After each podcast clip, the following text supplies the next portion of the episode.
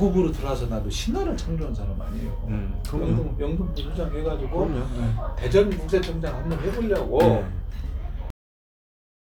네. 내가 저기 뭐가지 칼이 들어가도 거짓말을 해. 아, 그럼요. 진실을 할 수 없고 윤석열 선배가 이제 그랬습니다. 네. 그래서 만나보라고 해서 왔습니다. 현직 세무서장 시절 뇌물 사건으로 경찰 조사를 받다가 해외로 달아난 윤우진 전 용산 세무서장. 윤석열 전 검찰총장의 이른바 변호사 소개 의혹 사건 당사자입니다. 윤 전 총장의 최측근인 윤대진 검사장의 친형 윤우진 씨가 뉴스타파 취재진을 만나 마침내 입을 열었습니다.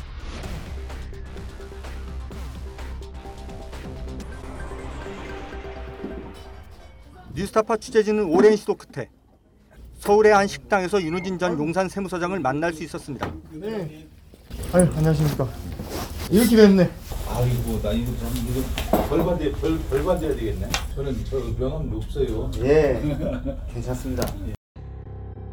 윤 씨는 뇌물수수 혐의로 경찰 수사를 받던 2012년 윤석열 당시 대검찰청 부장검사로부터 변호사를 소개받았다는 의혹을 받아온 인물입니다.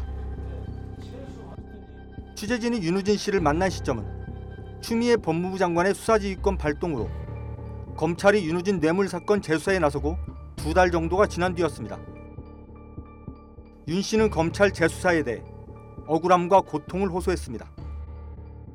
2011년도 12년도에 경찰에서 저저두놈 잡으려고 언론하고 나를 갖다가 몇년 동안 윤석열이 그 저기 할 적에 이 주광덕이하고 그 지금에 와서 여당하고 검찰하고 언론에서 나를 나를 갖다가 부관 참시를 한 거야. 내가 지금 혈압이 180이에요.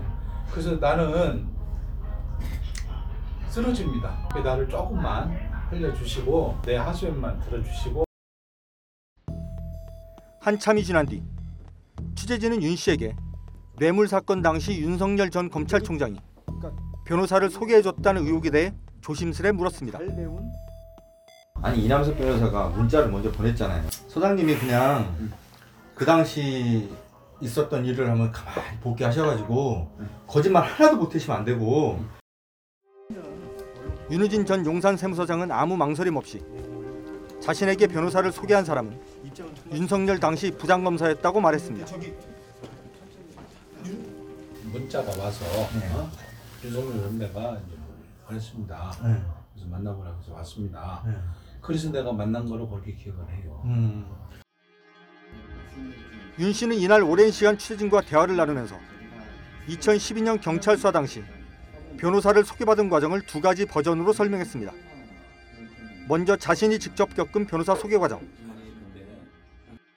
호텔 앞에서 네. 어, 점심인가 저녁을 한번 했어요. 네. 그 지가 그 얘기를 했을 텐데 네. 그 내가 이제 거기서 그때 만났을 때 그런 얘기는 했을 수 있, 겠지 네. 내가 이제 조사를 받는다. 네. 그러고 근데 이제 쟤들은 씨알이 안 먹게 대진이도 그렇고 네. 그러니까 지가 나중에 이남석이가 내가 이제 그것도 기억은 안 나는데 문자가 와서 네. 어? 윤석열 선배가 이제 그랬습니다. 네. 그래서 만나보라고 해서 왔습니다. 네. 그래서 내가 만난 거로 그렇게 기억을 해요. 음. 정리하자면 윤석열 검사가 공경에 처한 자신에게 이남석 변호사를 소개해줘서 만났다는 겁니다. 취재진은 윤 씨에게 다시 한번 정확히 물었습니다. 아니 그러니까 이남석이 문자 보내면서 윤석열 선배가 소- 소개해서 전화드렸다고 그, 그 얘기는 기억이 나시는 거예요? 그건 기억이 나요. 지가 보냈다고 안 했어요? 나중에? 안 했다니까요.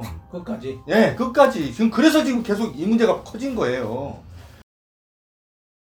두 번째 버전은 윤우진 씨가 윤석열 전 검찰총장과 친동생인 윤대진 검사에게 전해 들었다는 내용. 이남석이가 네. 대진이하고 성렬이 밑에서 있다가 사표를 냈대요. 그렇죠. 사표를 내고 나 사표 내고 갑니다 하고 인사를 하러 갔는데 대진이가 우리 형이 이렇게 심각 저 심약하니까 네가 가서 카운셀링 해드려 해드려라 그렇게 얘기를 했 나중에 나중에 들은 얘기예요. 윤우진 전 용산 세무서장은 친동생인 윤대진 검사장과 윤석열 검찰총장이 상의해 이남석 변호사를 자신에게 보낸 것으로 안다고 말했습니다.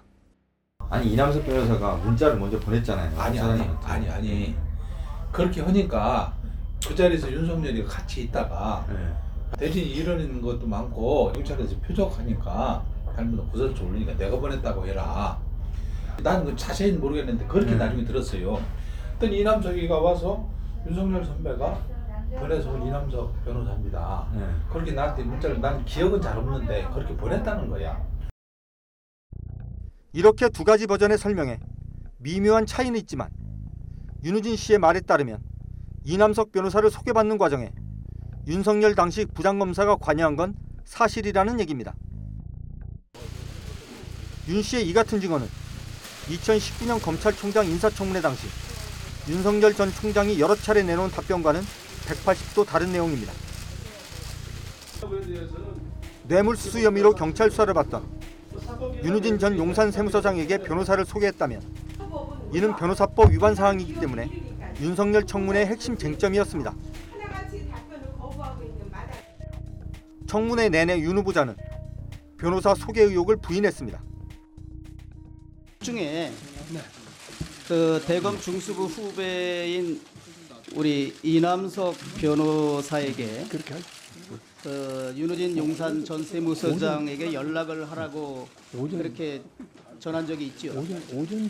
그런 사실 없습니다.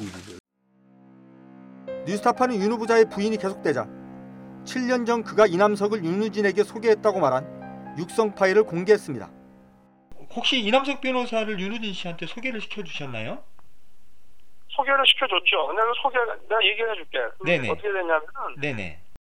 그냥 전화하면 안 받을 거 아니에요. 예예. 어? 어디 다른 데 걸려온 전화 안 받을 수도 있잖아. 예, 예, 어? 예. 그러니까 내가 이남석한테 문자를 넣어주라 그랬다고. 예, 어? 예. 윤석열 부장이 얘기한 이남석입니다. 이렇게 하고 문자를 넣어서 하면 너한테 예. 전화가 올 거다. 예. 그러면 만나서 한번 얘기를 들어봐라. 만나 자초정 좀 얘기를 한번 들어보고 예, 예. 어? 변호사로서 네가 볼 때 어떻게 해야 되는지 한번 좀 해봐라. 어? 그렇게 이제 부탁을 하고 네가 만약에 선임을 할 수 있으면 선임을 해서 네가 좀 도와드리든가. 어? 예. 이제 이렇게 했단 말이에요. 어? 뉴스타파 보도가 나오자 윤석열 후보자는 변호사를 선임시켜 준 것은 아니기 때문에 법적으로 문제가 없다고 주장했습니다. 자 후보자 어떻게 지금 저 본 거 어때요? 본인 목소리 맞죠? 맞습니다. 저기는 소개를 해줬다 다 나오는데 그러니까 이제 그 아마 음. 저 기자 저 기자나 또는 어, 저 기자 말고도 어, 여러 기자들이 전화가 이제 왔는데 뭐 소개했다는 문자가 이제 있다라고 하니까 제가 아마 저렇게 말을 하기는 한 모양입니다. 그러나 어. 제그 말씀은 그냥 사람을 소개하는 것이 아니고 지금 변호사를 저희가 윤리적으로나 법적으로 문제되는 거는 변호사를 선임시켜 준 거지 않습니까? 근데 저거는 지금 변호사는 선임되지 않았다고 제가 말씀을 아. 드린 거 아닙니까? 알았어요. 네. 그러다가 다시 입장을 바꿔 친동생 같은 윤대진 검사를 보호하기 위해 당시 통화한 기자에게 거짓말을 했다는 주장을 내놨습니다. 대진이를 좀 보호하려고 저렇게 말했을 수 있는데 저 사실은 이남성이가 대진이 얘기 듣고 했다는 거거든요. 그리고 인사청문회 다음 날 윤석열 후보자는 물론 의혹의 당사자인 윤대진 검사장과 이남석 변호사가 서로 입을 맞춘 듯 같은 입장문을 냈습니다.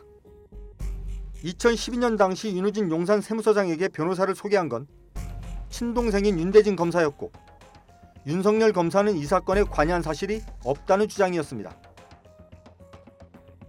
그리고 청문회 이후 2년 만에 사건 당사자인 윤우진 전 용산 세무서장의 입에서 이들의 주장과는 정반대의 증언이 나온 겁니다.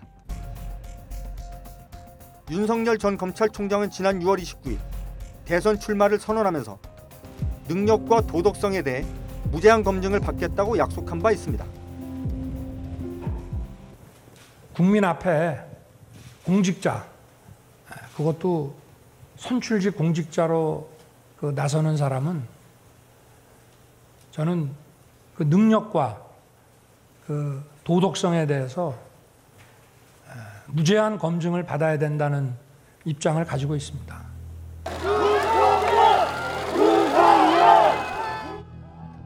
검찰을 떠나 대선 주자로 나선 윤석열 전검찰총장이 자신을 둘러싼 윤우진 뇌물 사건 개입 의혹에 대해 이번엔 어떤 입장을 내놓을지 관심이 모입니다. 뉴스타파 한상진입니다.